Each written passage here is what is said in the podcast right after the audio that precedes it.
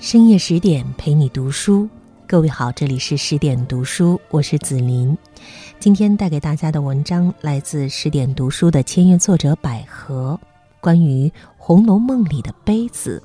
《红楼梦》里的杯子可不仅仅只是杯子，我们一起来听。《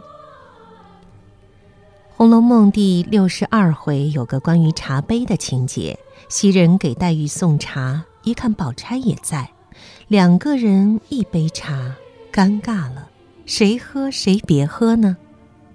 袭人只好说：“二位谁渴谁先喝。”宝钗笑说：“我不渴，只要一口漱漱就够。”然后毫不客气，先拿起来喝了一口，剩下的半杯他递给了黛玉。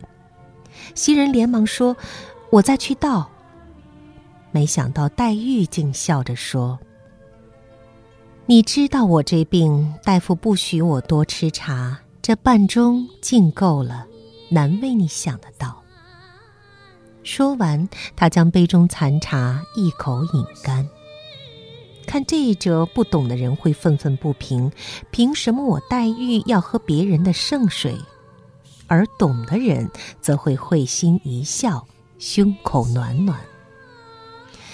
这只从宝钗手里接过来的茶杯，不但象征着孟光接了梁鸿案尽释前嫌，也象征着黛玉对宝钗的感觉早已从最初的猜忌敌对，化为了毫无芥蒂的全盘接纳。在他的心里，宝钗已由情敌反转为亲生的闺蜜。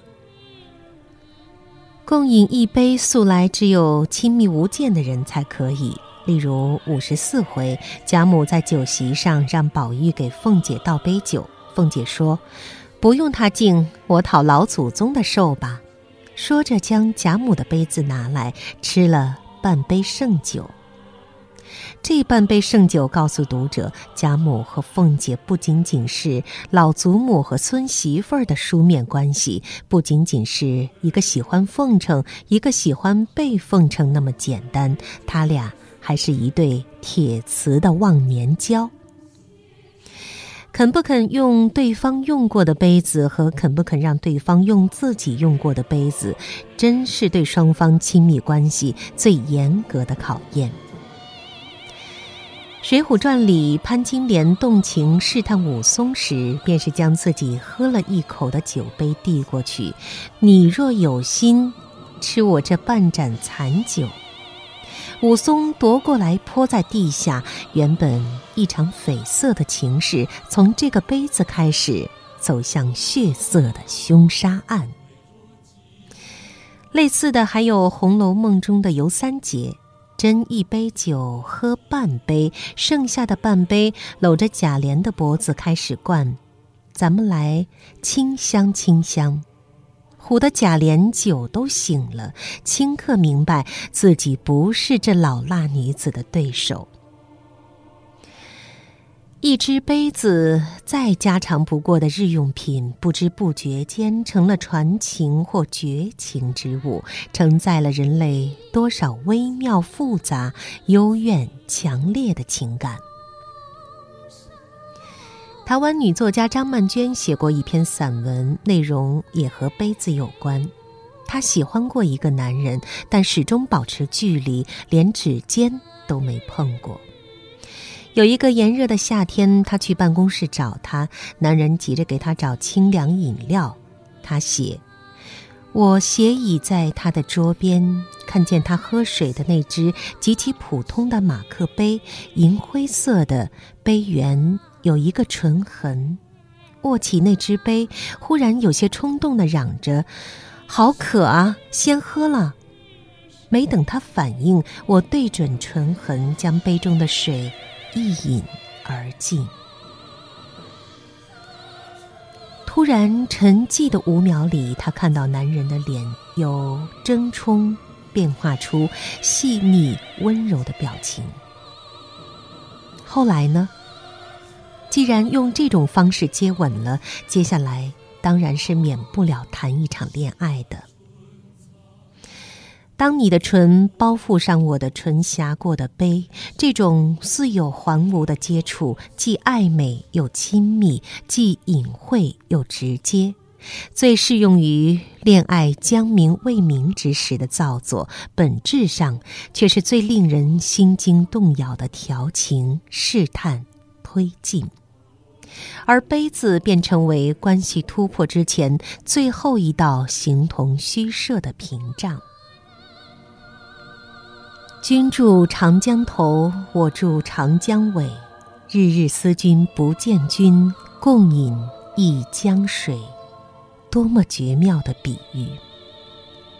当思念成灾，这浩荡的长江也变成了两人共用的口碑，抵过多少句“你可知我爱你、想你、念你、怨你”，深情永不变。人类要用嘴唇来表情达意，杯子便是最趁手的道具。妙玉曾经当着黛玉的面把自己的茶杯给宝玉用，这正是对正牌女友黛玉赤裸裸的挑衅啊！代入一下，如果是当下一个女生敢当着另一个女生这么嚣张的撩对方的男友，换个暴脾气是要分分钟下场开撕的。妙姑娘不是一直号称自己有洁癖吗？刘姥姥用你的杯子喝口茶，你觉得膈应，要把那杯子扔了；别人在你的栊翠庵的街头走一走，你都要用水洗洗地，还不让送水的小厮进你的山门。可是到宝玉这里，连男女有别都不讲了，偏把自己的茶杯给他用，也不怕他的嘴唇沾过口水脏了你的杯。即便他嘴上说的那么硬，你这遭吃的茶是托他们宝钗和黛玉的福，赌你来了，我是不给你吃的。可惜呀，一个茶杯就出卖了一颗“玉洁何曾洁，云空未必空”的多情女儿心。明明是欲盖弥彰，司马昭之心，路人皆知，还自以为遮得巧。否则后来宝玉上栊翠庵讨红梅，黛玉不会拦着要跟着的人。如果有别人在。反而讨不到了，分明是知之甚深，又不足为虑。闪回到栊翠庵喝茶那日，宝玉最后用的茶具是大竹海，他到底是没有用妙玉的杯子喝茶。谁的杯子该谁用，不该谁用，这是个原则性问题。曹公在这上面从不含糊。尽管那双素手殷勤捧出的绿玉斗价值连城，世间罕有，与梅花上收的雪水才最配。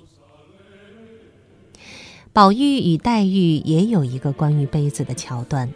元宵夜，宝玉在席上从长辈们开始挨个的斟酒。当斟到黛玉面前，当着众人的面，黛玉没喝，却端起自己的酒杯放到宝玉的唇边，宝玉毫不犹豫的一气儿喝干。这旁若无人的腻歪，让众人多少有点愕然。忙得凤姐连忙凑趣儿化解。宝玉，别喝冷酒，仔细手颤，明儿写不得字，拉不得弓。宝玉则实诚作答，不是冷酒。宋太祖赵匡胤曾经杯酒释兵权，而黛玉却敢当着满堂长辈亲戚的面，用一只酒杯宣告了他在感情上的主权。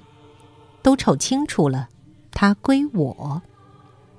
而宝玉用一口喝干这个动作，毫不犹豫地做出了满分回应：“没错，我归你。”这差不多相当于一个说：“大家好，给大家介绍一下，这是我男朋友。”另一个说：“哎妈，卡卡的，甚至还要任性，这里可是古代。”不管是茶杯还是酒杯，曹公都让他们承载了太多只可意会的关系、欲说还休的心事，甚至悲欢离合、关于命运的隐喻。这本书里还有一种最顶级炫酷的杯子，忘了说，它叫万宴铜杯。严格说来，它是一种酒，出产地是太虚幻境。有百花之蕊、万木之枝、临水之胚、凤乳之躯酿成，有着异乎寻常的清香甘冽。奇怪的是，这神仙酒不叫某某叶、某某酿或某某春，偏偏取了一个“杯”字命名。正是这个“杯”，定出了整部书的基调。同杯，乃同杯也。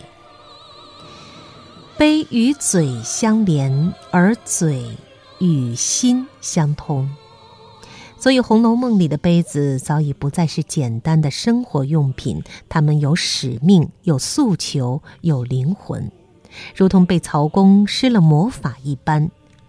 细细读去，书中每一只杯子都在诚实的替自己的主人说着心里话，静等一代一代的读书人用心的去读懂。去聆听。好的，刚才分享给各位的文章来自十点读书的签约作者百合，《红楼梦》里的杯子不只是杯子。感谢大家深夜十点的守候。今天我们的文章呢就分享到这里。赫尔曼·黑塞说：“阅读不一定能带给你好运，但能够让你悄悄地成为你自己。”为了帮助大家在碎片化的时间提升自己，十点读书做了一档读书节目《阅读者》。我们邀请了梁文道、蒋方舟、吴晓波、邱薇、江一燕等各领域的文化大咖，每周陪你读本书。《阅读者》节目以视频的方式呈现，每期时长五到七分钟。每天花几分钟的时间，比别人多懂一本书，或许就能够改变你的一生。真正聪明的人都在坚持读书，相信你也可以。好的，今天就到这里，晚安。